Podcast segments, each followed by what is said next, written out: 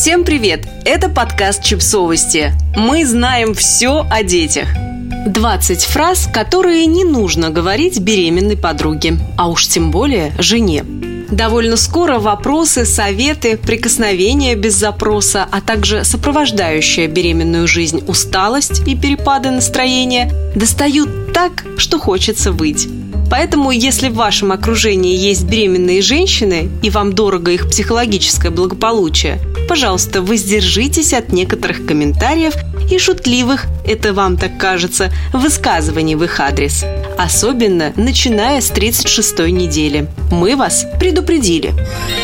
Не говорите беременной женщине вот этих вещей. «О, у нас есть трезвый водитель!»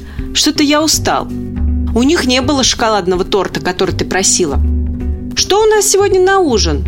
Ты поправилась, что ли, я не пойму?» «Боже, что с твоими ногами? Ты точно знаешь, что там не двойня?» «Привет, Колобок! Ты же только что была в туалете!»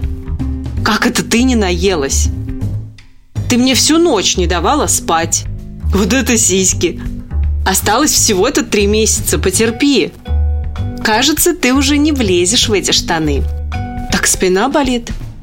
Да тут не из-за чего расстраиваться, успокойся. Моя подруга во время родов порвалась на британский флаг. Печенья больше нет. Ты же уже не ходишь на работу, от чего ты устаешь? Зато у тебя впереди три года отпуска. Подписывайтесь на подкаст, ставьте лайки и оставляйте комментарии.